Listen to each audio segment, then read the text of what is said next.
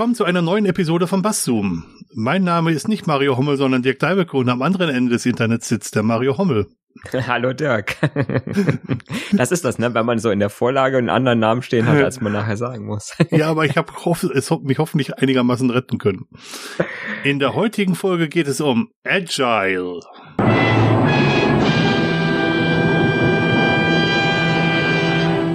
Uh, okay. Da gibt's bestimmt wieder was in der Wikipedia, oder? Ja, selbstverständlich. Wikipedia sagt, Agile steht als Kurzform für agile Softwareentwicklung. Warum sage ich da eigentlich jetzt agile Softwareentwicklung, nicht Agile Software Development? Und agile Softwareentwicklung, sagt die Wikipedia, kommt von lateinisch agilis, flink, beweglich, bezeichnet Ansätze im Softwareentwicklungsprozess, die die Transparenz und Veränderungsgeschwindigkeit erhöhen und zu einem schnelleren Einsatz des entwickelten Systems führen sollen, um so Risiken und Fehlentwicklungen im Entwicklungsprozess zu minimieren. Dazu wird versucht, die Entwurfsphase auf ein Mindestmaß zu reduzieren und im Entwicklungsprozess so früh wie möglich zu ausführbarer Software zu gelangen. Diese wird in regelmäßigen kurzen Abständen mit dem Kunden abgestimmt. So soll es möglich sein, flexibel auf Kundenwünsche einzugehen, um so die Kundenzufriedenheit insgesamt zu erhöhen.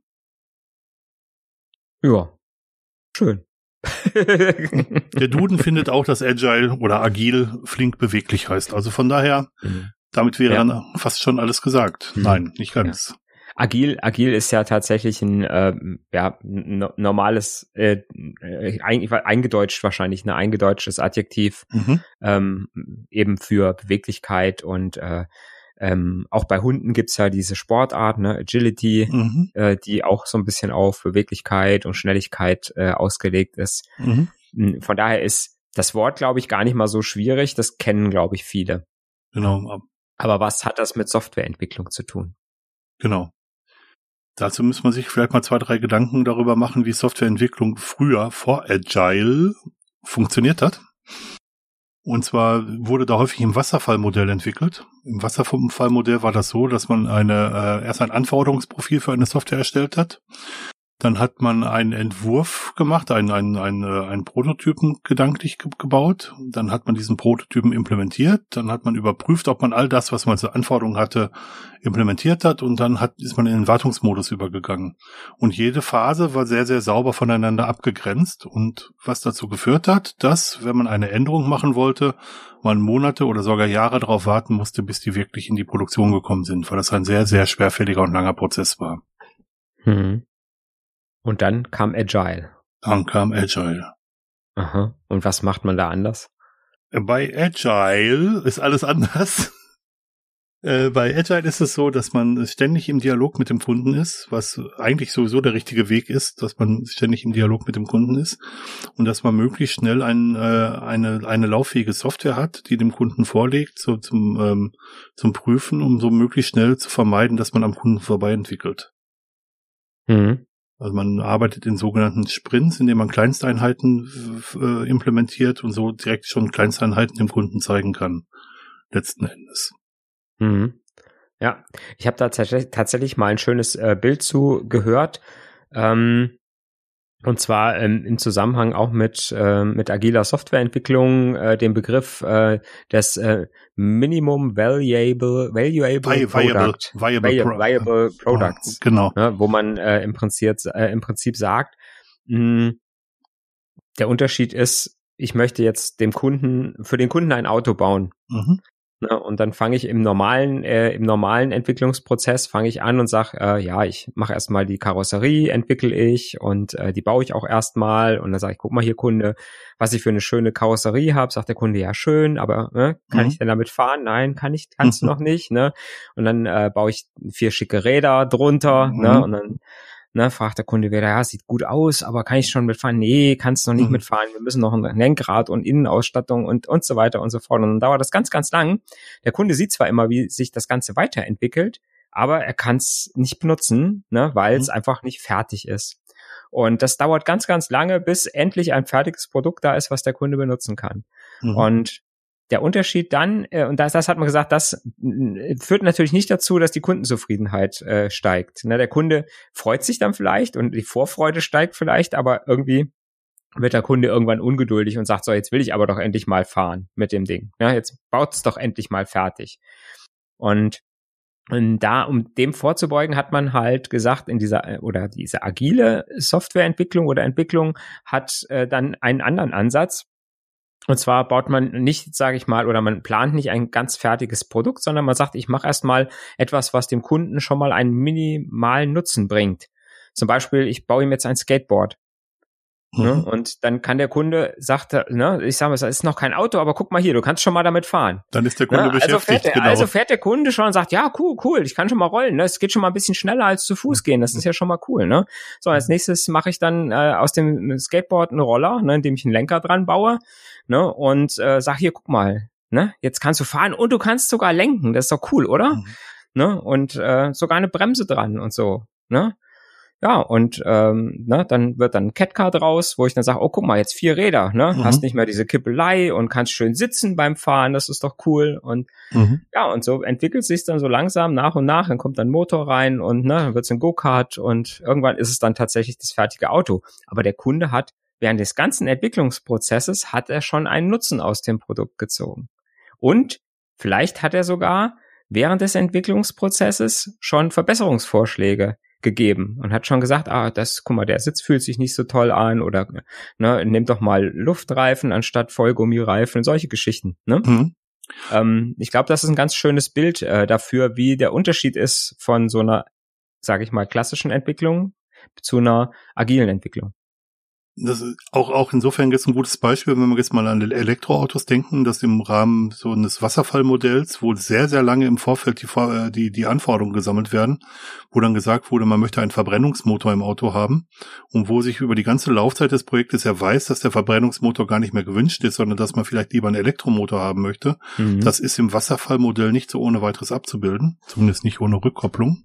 Mhm. Und ähm, wobei jetzt in, in, dem Beispiel, was du jetzt gerade gebracht hast, schon ein, ein leichtes ist zu sagen, ja, die Anforderungen haben sich geändert, wir brauchen jetzt einen anderen Motor.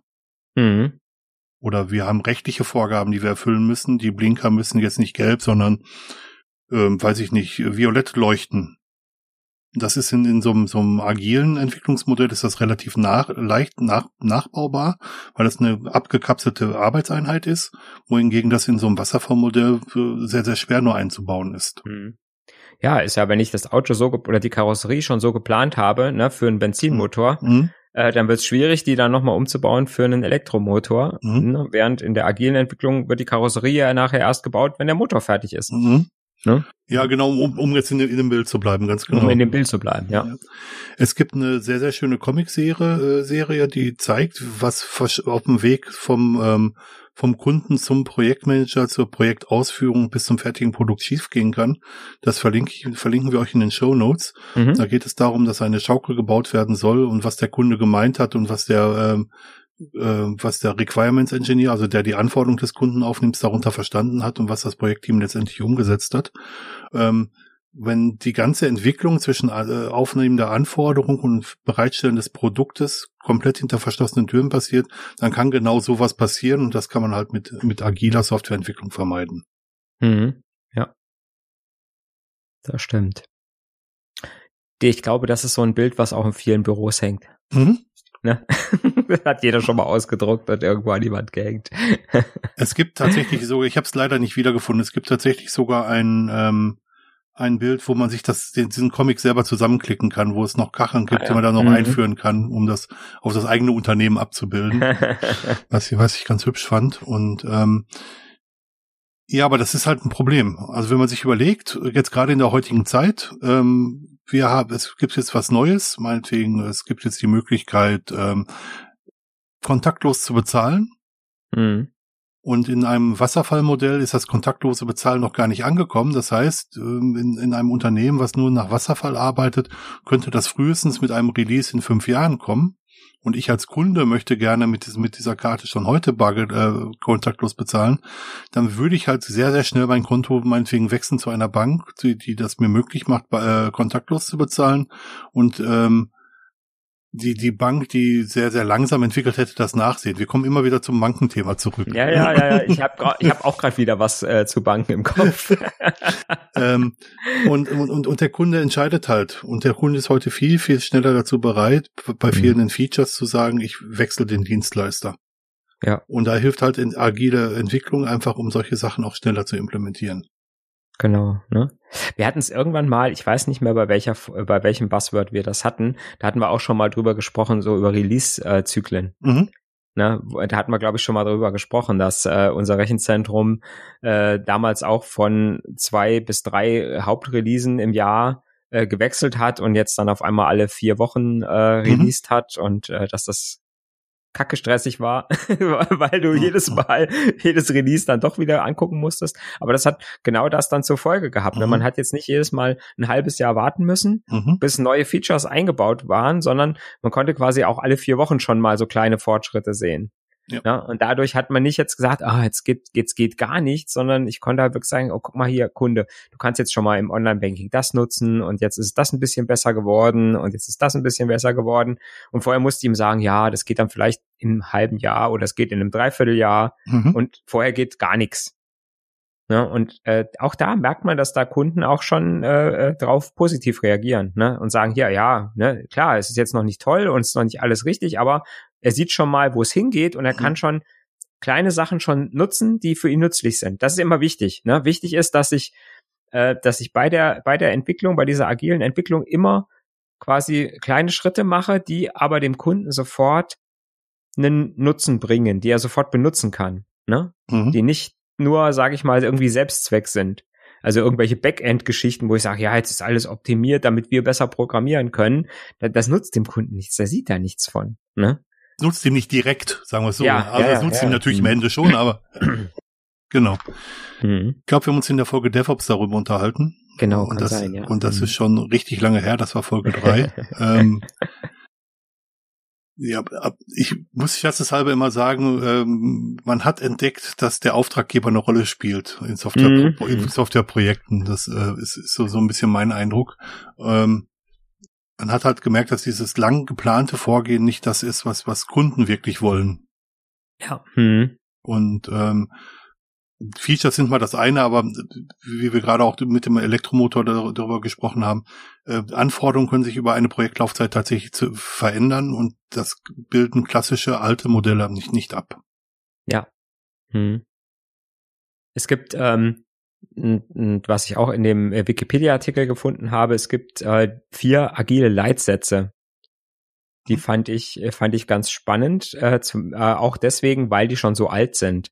Mhm. Ähm, die sind nämlich von 2001, also schon 20 Jahre alt. Uh. Ähm, was man gar nicht, was man gar nicht meint. Ne? Man denkt immer, gut, agile ist äh, agil und so, das ist ganz neu, aber es ist tatsächlich schon äh, 20 Jahre alt. Und diese Leitsätze ist der der erste heißt äh, Individu, Indivi Individuen und Interaktion sind wichtiger als Prozesse und Werkzeuge. Mhm. Ne, das ist das, was du eben gesagt hast. Ne? Es ist eigentlich wichtig, dass wir mit äh, dem Kunden sprechen, dass, dass man sich unterhält, ne? dass nicht irgendeiner, äh, sage ich mal, alles vor sich hin äh, wurstelt und nachher hm, das ist dann wieder dieses Bild aus dem Comic, was du beschrieben hast, ne? irgendwas entwickelt wird, was der Kunde eigentlich gar nicht wollte. Ne? Mhm. Ne? Und Prozesse und Werkzeuge sind auch wichtig, aber ähm, das wissen wir beide auch, man kann sich auch so an Prozessen und Werkzeugen kann man sich auch abarbeiten. Ne? Wenn ich sage, ich stelle mal alles auf meine Prozesse und meine Werkzeuge ein, ähm, hm, das ist dann auch so diese schöne Geschichte. Ich, ne, ich kann so eine Support, äh, zum Beispiel so ein Support-Ticket-System, kann ich auch so lange quälen, bis der Kunde überhaupt kein äh, äh, Feedback mehr bekommt, ne, weil ich immer nur am Optimieren meines Support-Ticket-Systems äh, bin. Genau. Es gibt da diesen ganz alten Satz, der sagt, ähm, wenn man ein Hammer ist, sieht jedes Problem aus wie ein Nagel. Und das, mhm, das genau. ist halt, wenn man die Werkzeuge schon vorgibt, ohne das Problem genau durchdrungen zu haben. Genau. Der zweite Leitsatz ja. ist, funktionierende Software ist wichtiger als umfassende Dokumentation. Das wird immer falsch verstanden. Das wird immer falsch verstanden, ne? weil genau, ne, da, da rollen sich mir dann schon die Fußnägel hoch. Ich sage, uh, keine, keine ordentliche Dokumentation ist nie gut. Das heißt nicht, dass es keine Dokumentation geben soll, sondern es das heißt einfach, dass es wichtiger ist, was zeigen zu können, als dass man es direkt komplett dokumentiert hat. Genau, ja. Das heißt nicht, dass man nicht dokumentieren soll. Richtig, ne? ist nur wichtiger. genau. genau. Dritter Satz ist Zusammenarbeit mit dem Kunden ist wichtiger als Vertragsverhandlungen. Hm. Da würden die Chefs von Consulting-Unternehmen wahrscheinlich auch widersprechen. Also ähm, ja. die Leute müssen ja für das, was sie tun, auch bezahlt werden. Von daher sind Vertragsverhandlungen auch wichtig. Aber ja, es geht primär um Zusammenarbeit mit den Kunden. Genau. Genau. Ne? Und der vierte Leitsatz, den finde ich auch ganz spannend. Reagieren auf Veränderungen ist wichtiger als das Befolgen eines Plans.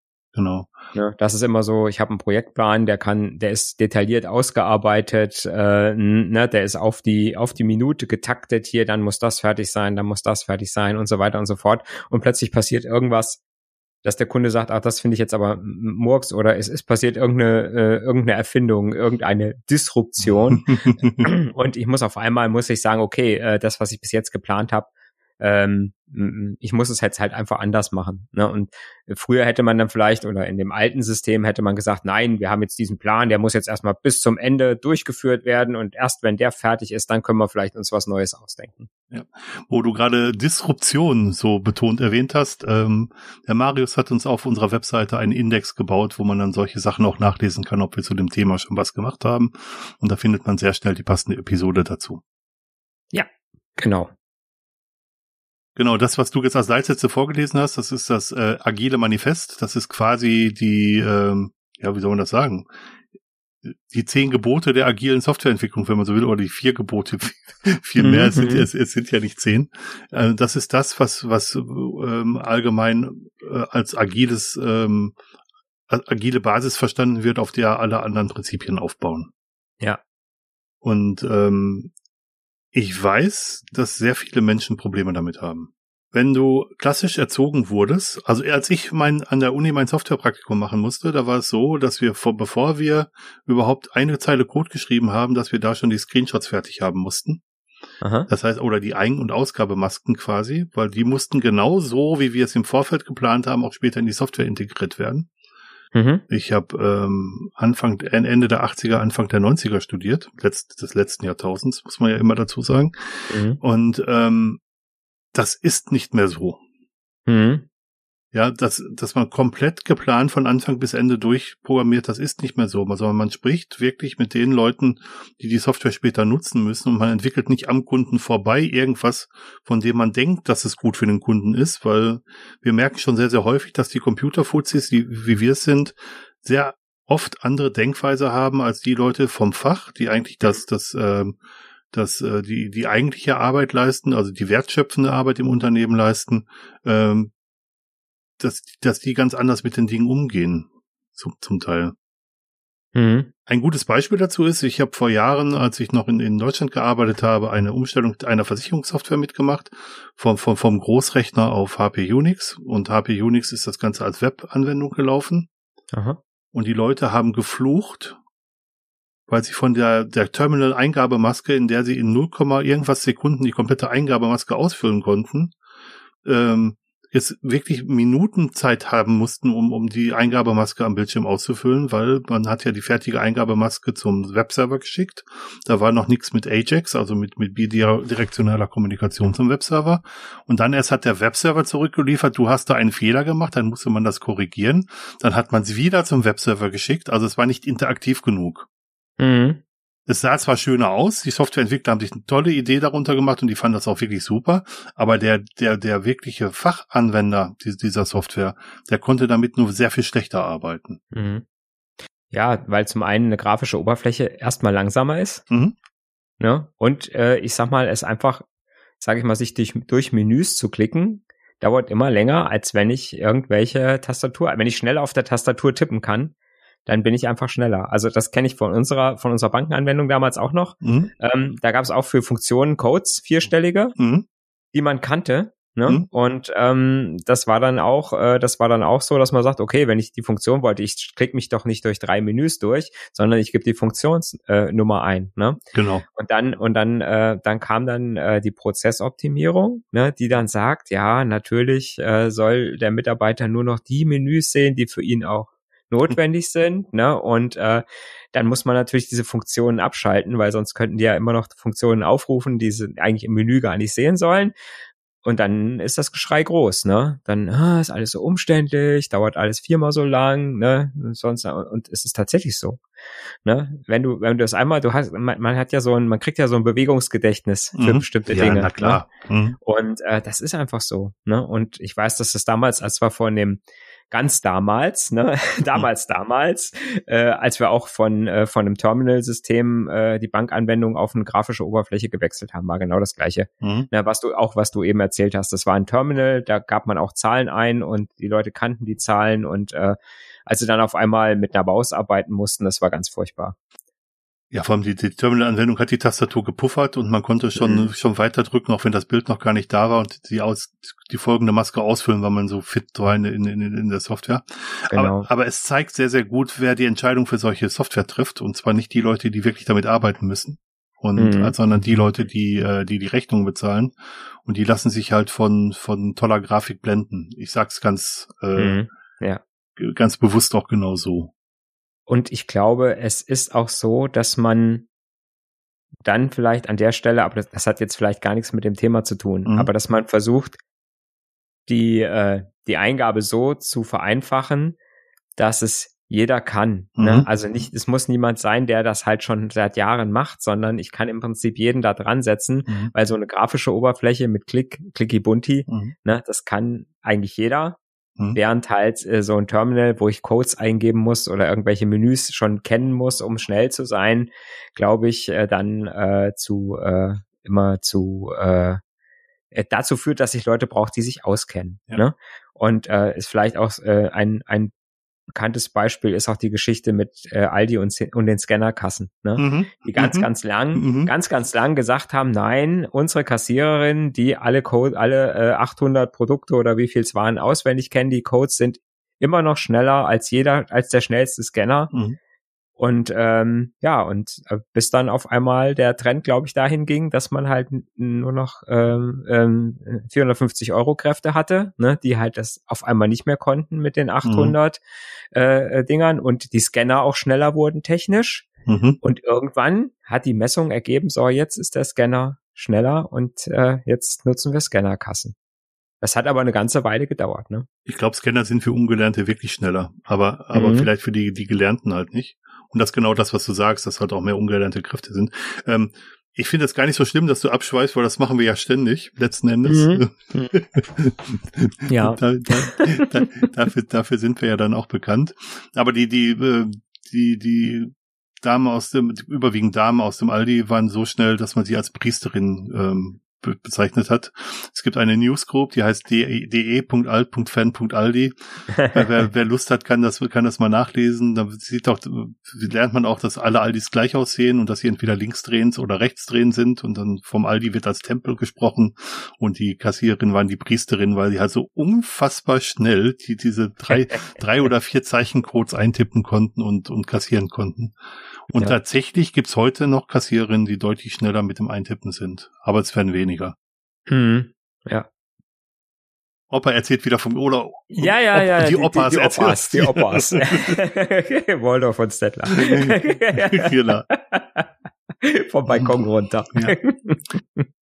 ähm, man muss auch zum, zum agilen Prinzip oder zu den agilen Prinzipien vielleicht noch sagen, dass die aus einer Softwareentwicklung kommen, wenn man sich, äh, wenn man sich schon mal Dilbert gesehen hat. Dilbert ist ein Comic aus den Staaten von Scott Adams, der mhm. halt so Großraumbüros auch mehr oder weniger auf die, äh, auf die Schippe nimmt und wo die Großraumbüros in Amerika halt so gebaut sind, dass sie sogenannte Cubicles haben, also sprich kleinste Räume mit anderthalb mal anderthalb Quadratmeter, wo ein Schreibtisch, ein, ähm, ähm, ein Stuhl und, und, ein Computer drin ist und ähm, wo man ringsrum Wände hat, die einen von den anderen abschirmen, um so möglichst viele Arbeitsplätze auf sehr, sehr engem Raum zu haben.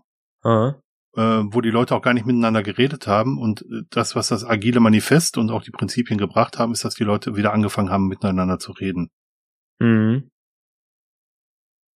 Also raus aus der Massentierhaltung und rein in den Dialog weil man, weil man ja nicht mehr so einen klaren Plan hatte, ne? Mhm. wo ich sagen, wo mhm. ich sage, ich hier äh, habe hier ein Stück Software, das muss in drei Monaten fertig mhm. sein, mhm. ne? und jeder hat vor sich hin programmiert und jeder hat seins gemacht, mhm. irgendwo, weil es ja schon einen Plan gab, ne? Mhm. sondern ich muss jetzt äh, mit irgendwelchen anderen Methoden, weil ich sag mal, ich kann ja wenn ich keinen Plan habe, irgendwas zu entwickeln und ich soll alles im Dialog mit irgendjemand machen, dann muss ich ja andere, andere Werkzeuge, andere Werkzeuge benutzen und andere Methoden benutzen und andere Organisationsstrukturen haben, glaube ich, ne? Mhm. Ja, definitiv. Ähm, was das Agile auch noch zusätzlich mitbringt, ist, dass wir gar nicht mehr von Releases reden, sondern wir reden wirklich davon, dass es einen kontinuierlichen Entwicklungsprozess gibt. Mhm. Ähm, wer, wer dazu ein bisschen mehr erfahren möchte, es gibt, wir referenzieren jetzt immer wieder ältere Folgen, die Folge über Rolling Release, ja. wo es halt genau auch darum geht. Und die Software ist fertig, wenn der Vertrag ausgelaufen ist für die externen Entwickler, wenn es externe waren. Und ansonsten mhm. übergeht die Wartung in ein, äh, in, in, in neue Sprints, wo neue Features aufgenommen werden und die auch einfach schneller implementiert werden. Mhm. Also nicht wie früher, klappt nach ähm, nach Releases getrennt Features implementieren und Wartung separat davon betreiben, sondern Wartung ist ein Teil des Softwareentwicklungsprozesses mhm. geworden. Ja, genau. Es gibt ja da auch so Techniken wie äh, Scrum und äh, Sprints. Mhm. Kennst du dich da aus? Weißt du, was das genau ist? Ja. Sag mal.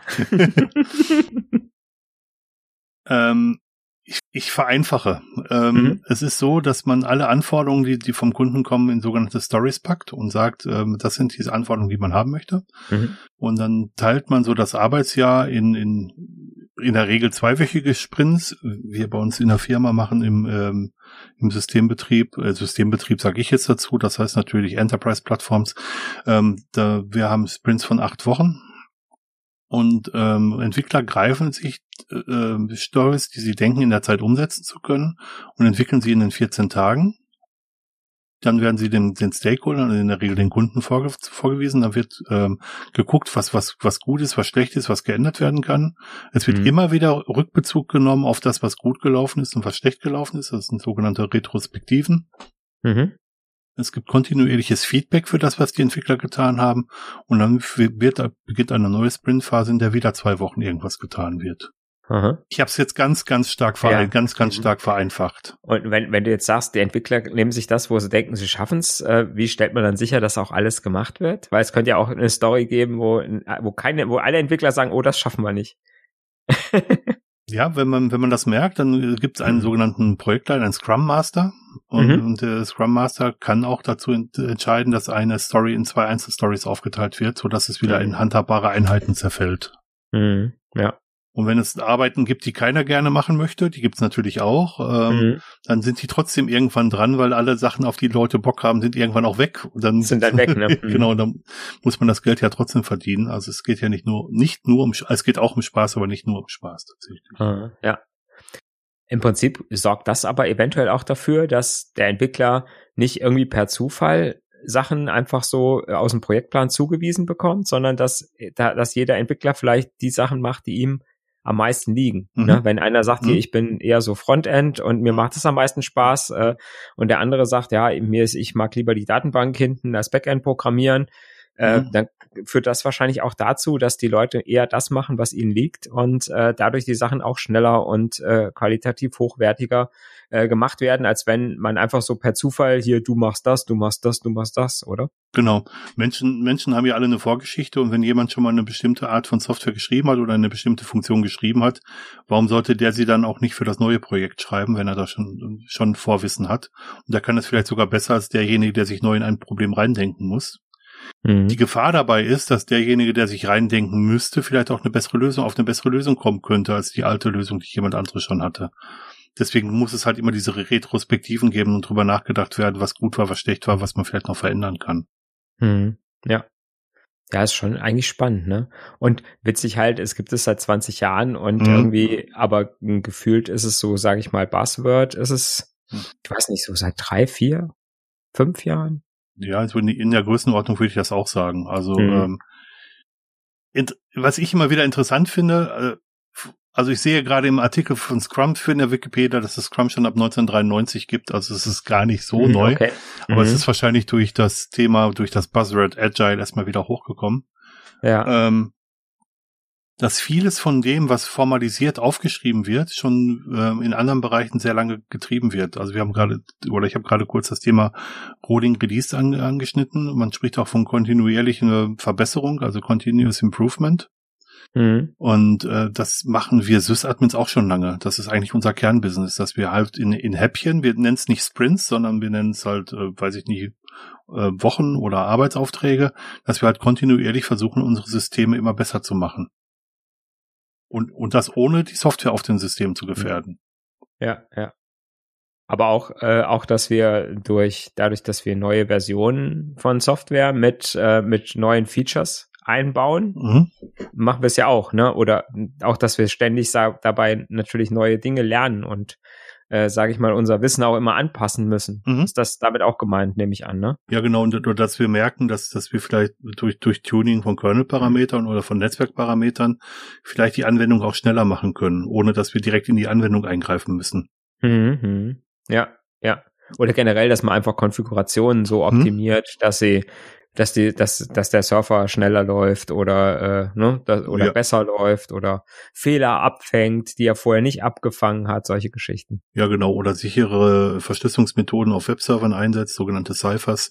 Genau, das, das machen wir auch, das machen wir auch ständig, das gehört zu unseren Aufgaben. Bloß wir haben es mhm. nie, nie, also die, die, die Developer haben coolere Begriffe dafür gefunden. Äh, mhm.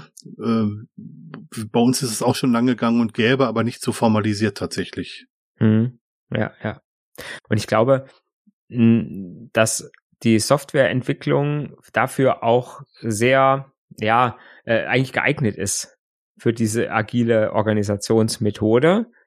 Mhm. Und äh, dadurch ist wahrscheinlich auch da als erstes passiert ist. Ne? Und ich glaube auch, dass viele, viele Startups oder äh, auch was, äh, ich, ich sag mal, was in den, in den letzten Jahren auch an, an Technologieentwicklung passiert ist, äh, wahrscheinlich genau so, so passiert ist.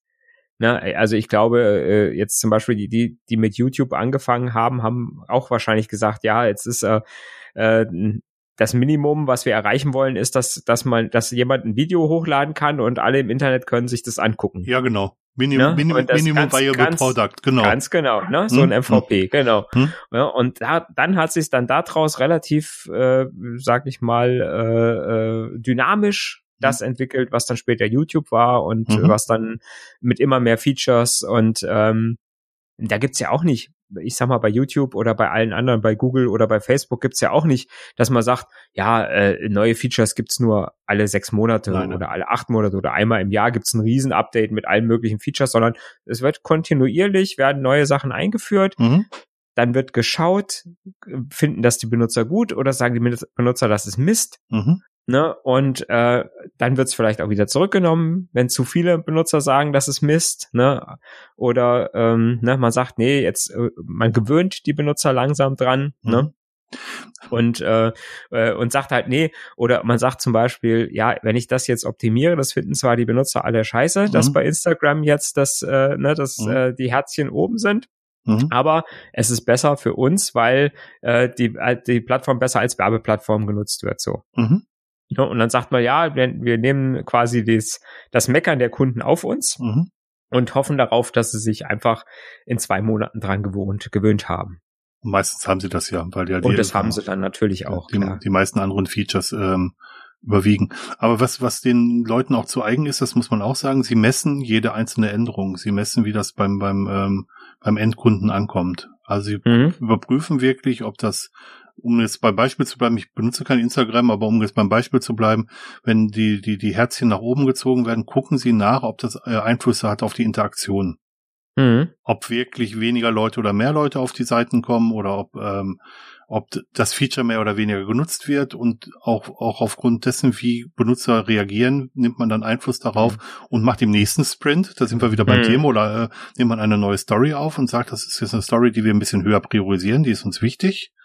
Und, ja. und das, egal was kommt, auch wenn sich keiner bereit erklärt, das freiwillig zu machen, das brauchen wir dringend, dann äh, wird das halt im nächsten Sprint aufgenommen und dann halt auch umgesetzt. Ja. Genau, ne? Und deswegen, wie gesagt, ist Softwareentwicklung eigentlich so ein Paradebeispiel dafür, ähm, was, wie man äh, äh, agile Methoden einsetzen kann. Und wie so oft ist es ja so, dass wenn sowas, wenn sowas gut funktioniert, mhm dass dann irgendeiner denkt, ja gut, wenn das in der Softwareentwicklung funktioniert, kann man es doch vielleicht auch für irgendwas anderes benutzen. Mhm.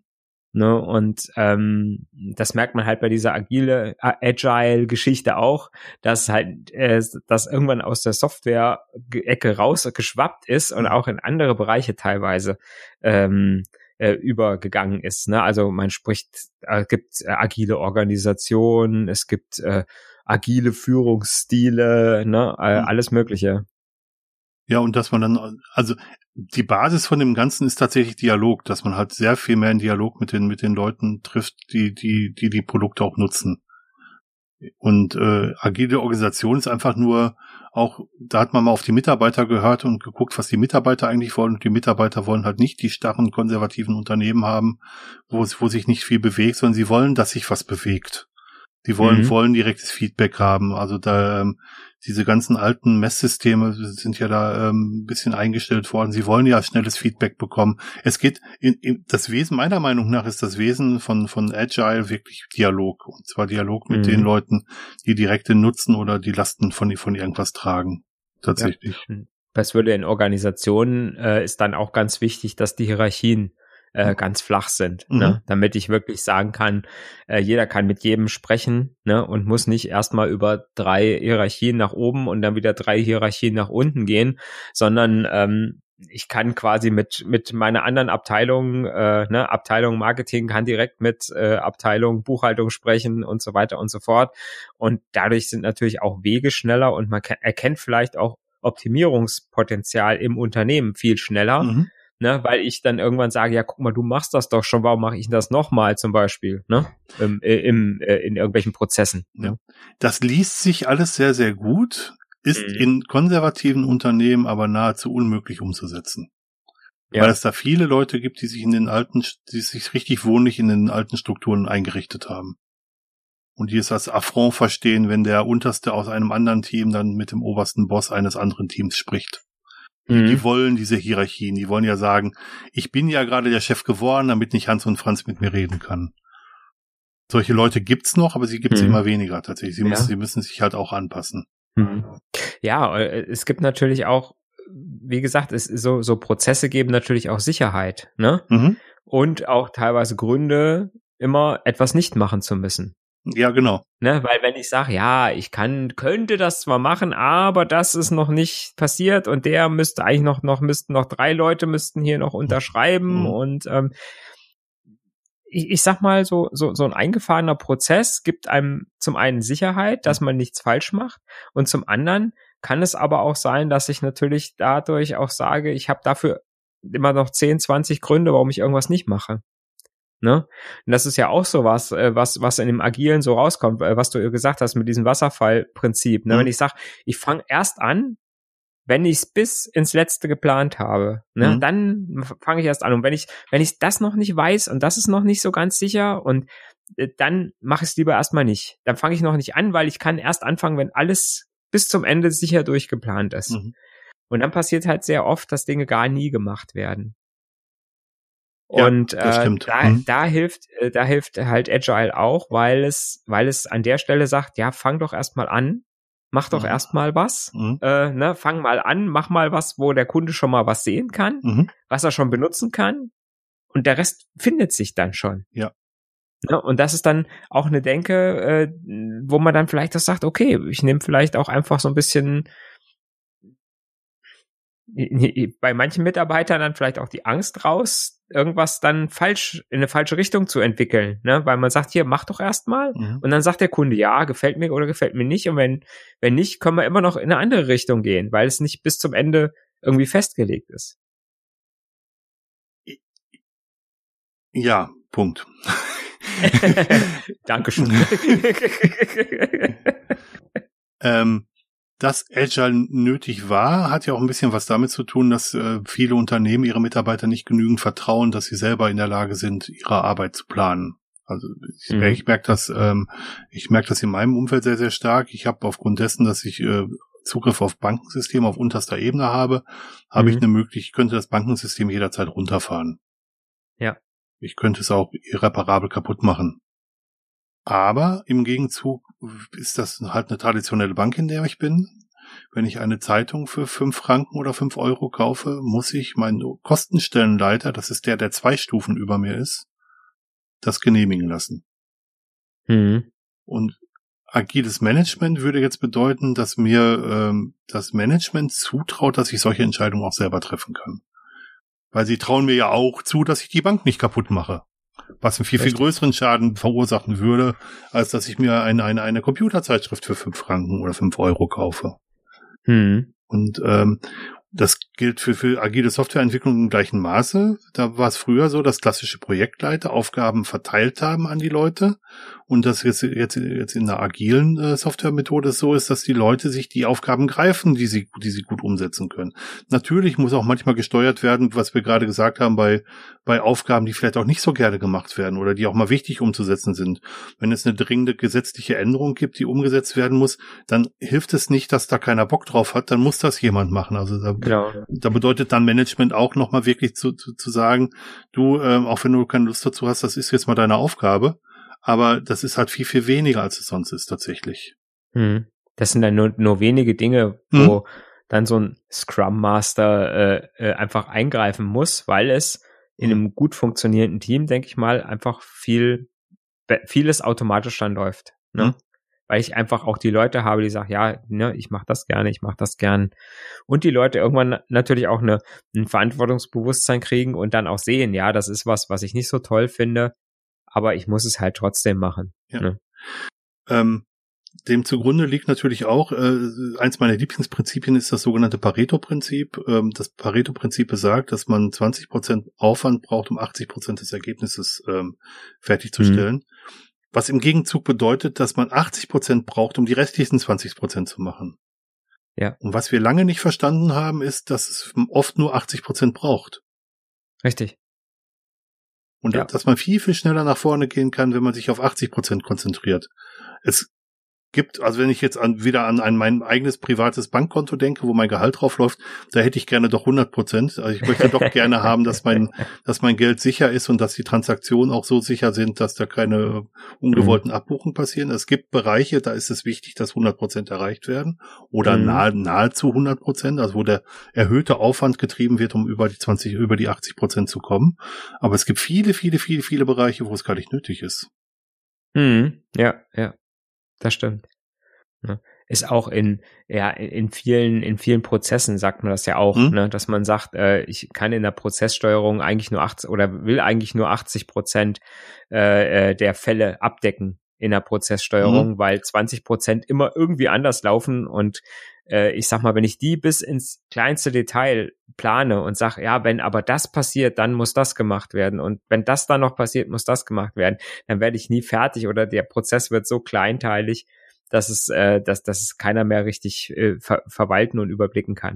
Und deswegen gibt es auch im, in der Prozess, äh, in der, im klassischen Prozessmanagement gibt es das auch, dass man sagt, hm. Prozessmanagement deckt immer 80 Prozent, die 80 Prozent der meisten Fälle ab. Ne? Und die letzten 20 Prozent, das ist immer was Individuelles, da muss immer jemand mal Gehirn einschalten ähm, und muss äh, gucken, ja, was machen wir denn jetzt? Ne?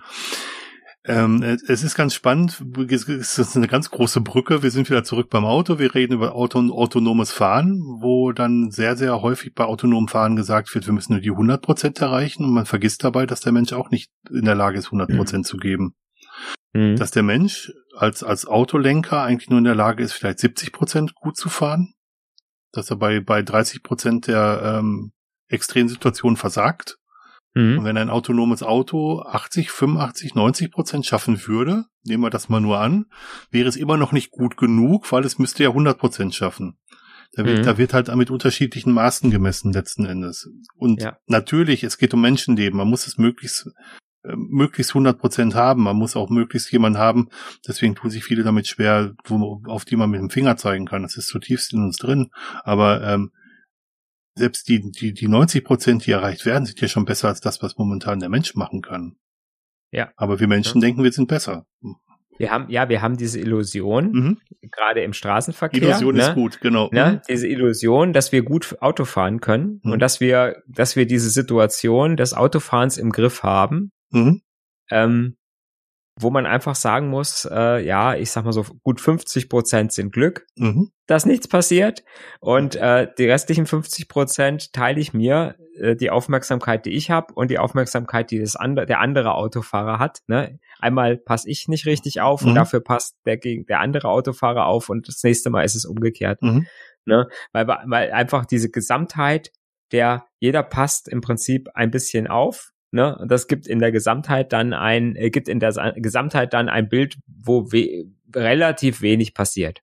Ja. Zusammen mit einem Regelwerk und einer, einem hohen Grad an Automatisierung unserer, äh, unserer Handlungen, wenn wir Auto fahren. Ja. Ne? Wo man einfach sagt, das ist, ne, weil, ähm, das habe ich irgendwann mal gelesen, ne, das menschliche Gehirn kann, glaube ich, pro Sekunde, äh, ich glaube, fünf, drei bis fünf Eindrücke mhm. verarbeiten, mhm. während wenn ich mit 50 kmh durch eine Ortschaft fahre, ich äh, 10 bis 20 Eindrücke pro Sekunde auf mich einströmen. Ja, je, ne? je schneller, je, je, schneller, je mehr, genau. Hm? Genau, ne? Und hm? wie gesagt, äh, dann muss ich einfach schon sagen, okay, ich krieg 50 bis 75 Prozent der Sachen, die um mich herum passieren, gar nicht mit.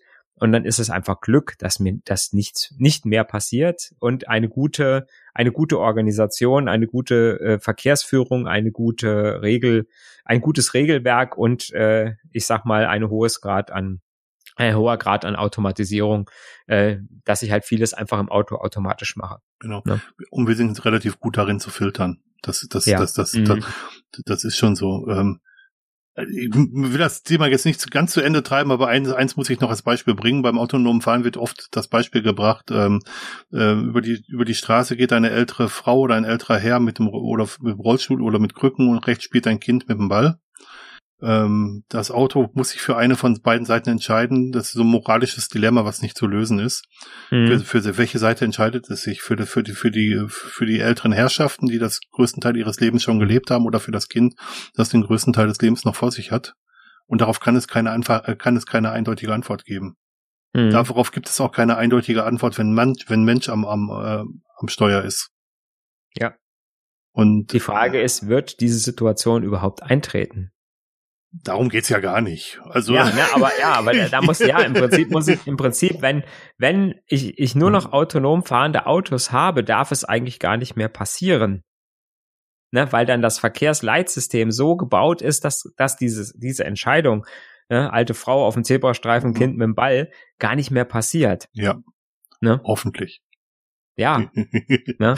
Und ja, äh, und ich, das ist dann so die, die, ne, die letzten paar Prozent, wo man einfach sagt, ja, das Leben ist nicht sicher.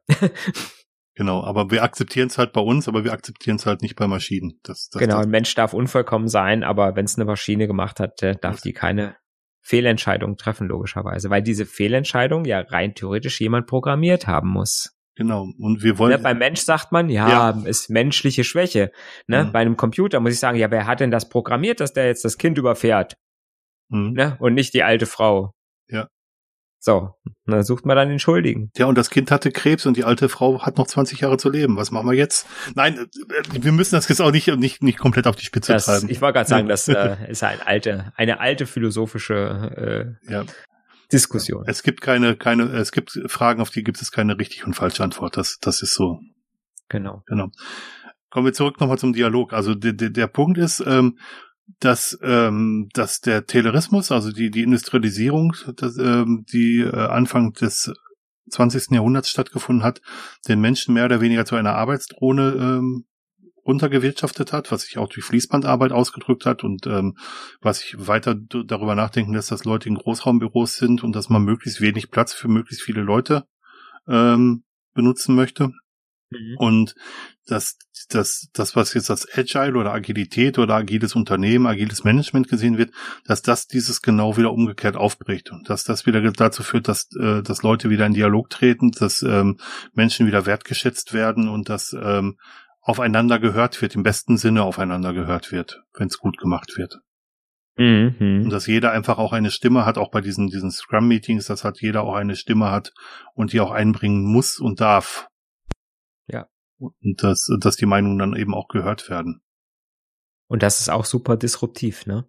Weil, ja. äh, ne? weil ich im Prinzip sage, ich äh, habe so eine alte Ordnung, ne? so diese alte preußische Ordnung, mhm.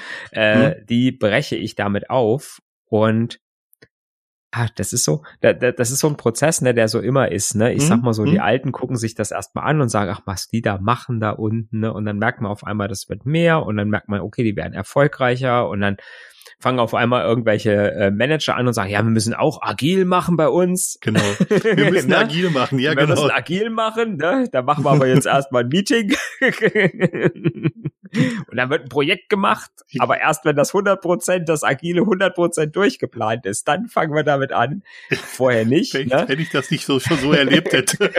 ja. Nicht bei meinem jetzigen Arbeitgeber, aber wenn ich ja, das nicht schon so ja. erlebt hätte. Mhm. Ja, ja. Ne? Und irgendwann, irgendwann wird sich dann, wird sich dann durchsetzen. Ne? Aber mhm. das ist, das ist wie Digitalisierung auch, äh, was, äh, was einfach kommen wird, mhm. weil einfach die, die Menschen einfach nicht mehr, das nicht mehr einsehen, dass sie halt am Fließband stehen und immer die gleichen drei Handgriffe machen. Ne? Mhm. Das war, war vorher war es wahrscheinlich erstrebenswert. Äh, ne? Und ähm, für, für Menschen zu sagen, ja, ich mache das halt und dafür kann ich einmal im Jahr in Urlaub fahren, aber die Leute ja. haben heutzutage andere Werte und wollen anders leben und wollen auch ihr Leben anders und auch das, was sie tun, mit einem gewissen Sinn auch füllen, denke ich mal. Ne? Und, ja. und das kann ich halt mit sowas besser machen. Mhm. Und ähm, ja, die, die andere Seite der Medaille ist natürlich auch immer, mh, mm, es wird auch immer gerne mal missbraucht dann, ne? Gerade von, mhm. von Firmenchefs oder Firmenführungskräften, äh, die dann so ein agil äh, im Prinzip damit dann wieder äh, oder dahingehend ausnutzen, sagen, ja, äh, Mitarbeiter, du musst jetzt für alles, sag ich mal, immer bereit sein. Mhm. Ja, mhm. Du musst ja agil sein, ne? Das heißt, mhm. du musst immer flexibel sein. Und wenn ich heute Abend sage, wir machen den Sprint bis 22 Uhr, dann musst du bis 22 Uhr da sein. Ne? Mhm. Ne? Und dann, ja, und dann, dann machen wir das alle zusammen und wir sind das Team, was bis 23 mhm. Uhr arbeitet. Und guck mal, die da drüben, die haben heute bis 24 mhm. Uhr gearbeitet. Das sind so, so auch so negative Sachen, die dann passieren, ne? Weil solche Sachen werden auch immer gerne ausgenutzt dann von Leuten, die dann sagen, ja, ich will jetzt meine Mitarbeiter noch mehr noch mehr Produktivität aus meinen Mitarbeitern rausholen. Mhm. Ähm, das Interessante ist ja, dass dieses, diese, äh, dieses agile Management sich nicht nur auf Computer und auf, auf Technologie beschränkt, sondern dass es durchaus auch heißen kann, äh, ich habe während meines Studiums im, im Straßenbau zum Beispiel gejobbt, dass mhm. es durchaus heißen könnte, hier ist der Plan, das ist das, was am Ende dabei rauskommen muss, liebes Team, mhm. ihr habt so und so viele Jahre Berufserfahrung, seht zu, wie ihr da hinkommt, ihr habt eine Woche Zeit. Mhm. Und dass man dann nicht den Handschritt, jeden Handgriff einzeln vorgibt, der, der getan werden muss, sondern dass man sagt, sucht euch eure Arbeitspakete, verteilt die unter euch und guckt, dass ihr am Ende das da rausbekommt. Mhm. Ja. Äh, das heißt, ich habe nicht den Ingenieur, der die Baustelle geplant hat. Ja, ich habe nicht, das ich hab nicht den, ich hab nicht den Vorarbeiter, ja gut, aber ich habe zum Beispiel nicht den Vorarbeiter, mhm. ne, der sagt hier, heute Schicht X, du machst das, du bist der Baggerfahrer, du bist derjenige, der mit dem Besen hinterherkehrt und so weiter. Ja, genau, genau. Sondern das Team von fünf, sechs Leuten äh, versucht es halt selber irgendwie zu organisieren. Organisiert sich selber in dem Moment, genau. Was dann hoffentlich nicht in Chaos endet. Ja, und da kommen wir jetzt genau zu einem Punkt. Ähm, nicht jeder Mensch, auch auf Arbeitnehmerseite, ist dafür geeignet. Es gibt Menschen, mhm. es gibt Menschen, die brauchen Führung und die müssen auch wirklich jeden Arbeitsschritt erklärt bekommen.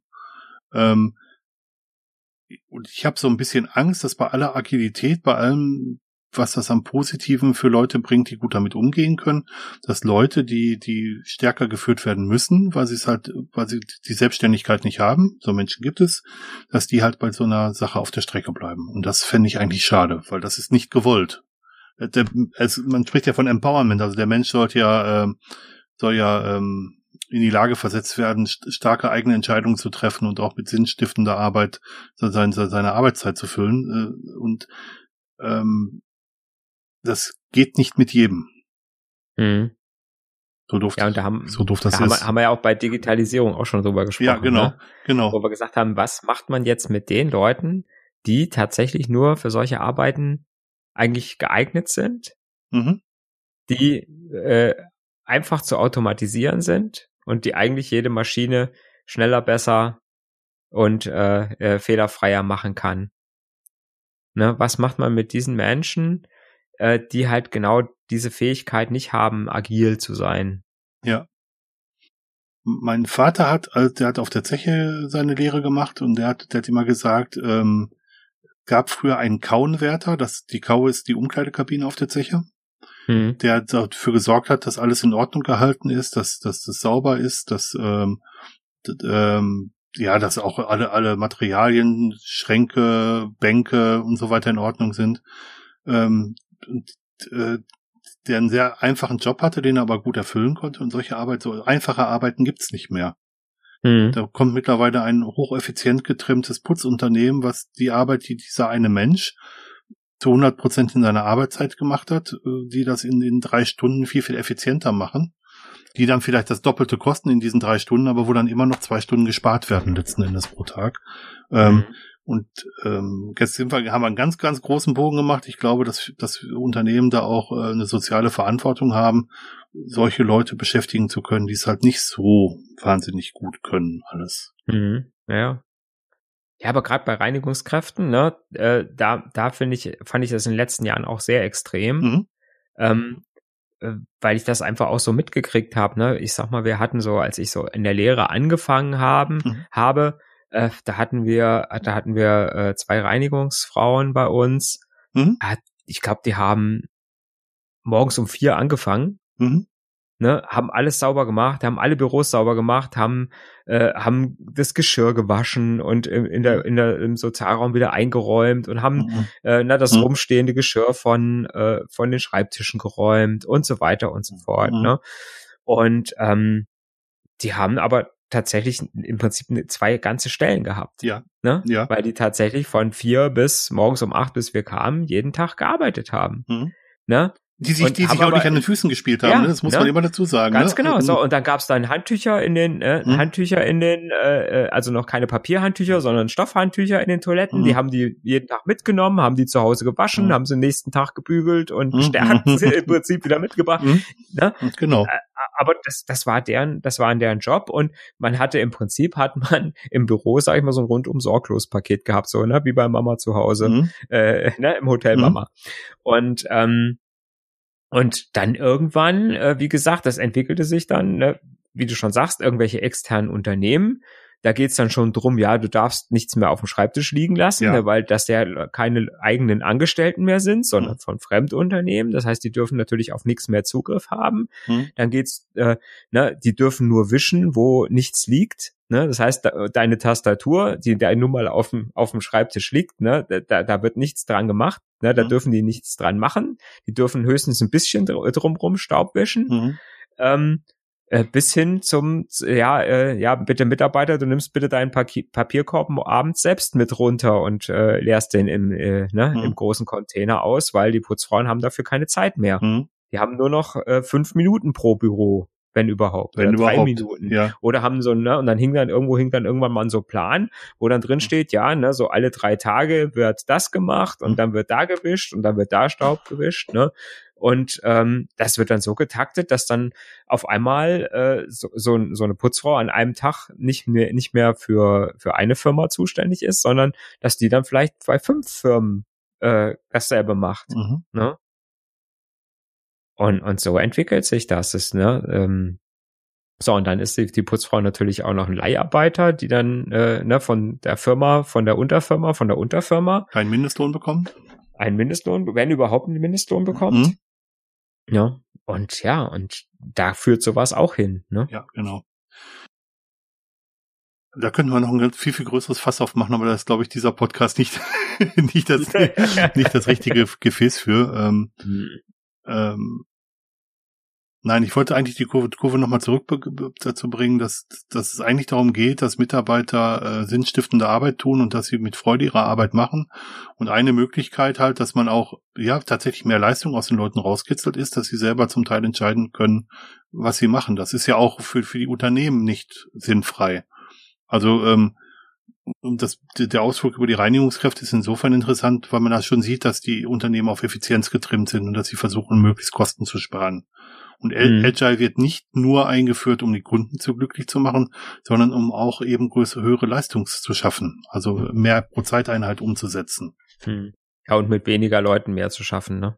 Und letzten Endes heißt es genau. Letzten Endes heißt es natürlich, wenn wenn man mehr umsetzt, dass dass man weniger Leute braucht, um den Standard umzusetzen. Das ist mhm. so, das ist so genau. Ja, ja, ja. Aber wie gesagt, ich glaube auch, dass es natürlich auch zu, äh, gegenüber den Kunden, dass der Kunde letzt, letztendlich sagt, ich gehe lieber zu der Firma, wo ich relativ schnell ein Ergebnis habe, äh, anstatt zu der Firma, wo ich erst nach drei Jahren das 1000 Prozent Produkt habe und vorher gar nichts. Ne? Absolut. Was ich damit nur sagen wollte, das ist schon so, aber es ist nicht um mhm. jeden Preis so. Ja, also ja. es ist schon der Gedanke, dass dann halt auch solche Sachen äh, effizient und auch in einer vernünftigen Art und Weise umgesetzt werden. Das ist kein Spielplatz geworden auf einmal. Mhm, ja, also, ja. Genau. Gut. ja, würde dir zustimmen. Gut. Würdest, würdest, du, würdest du dem gut zustimmen? Ich würde dem gut zustimmen, ja, genau. Ja, ja nee, ich denke mal, ähm, dass wir die Aspekte so einigermaßen beleuchtet haben und einigermaßen rübergebracht haben, was Agile, Agile, agil, ja. Agile äh, bedeutet, ne? Im, im Sinne des Buzzwords. Ja, genau. Ja, danke euch fürs Zuhören. Mich interessieren eure Gedanken sehr. Ihr könnt euch gerne an uns über 4713 verschiedene Kanäle wenden. Twitter, Mastodon, Matrix, Telegram, E-Mail, Kommentare auf der Webseite. SMS, lieber nicht. Ähm, Kommentare auf der Webseite. und ähm, mich interessiert eure Meinung dazu. Genau. Wie erlebt ihr, ihr das? Auch, genau. Ihr dürft auch gern abschweifen. Ja, unbedingt. Mach, um, machen wir ja auch dauernd. Unbedingt. weil wir können, weil wir können. genau.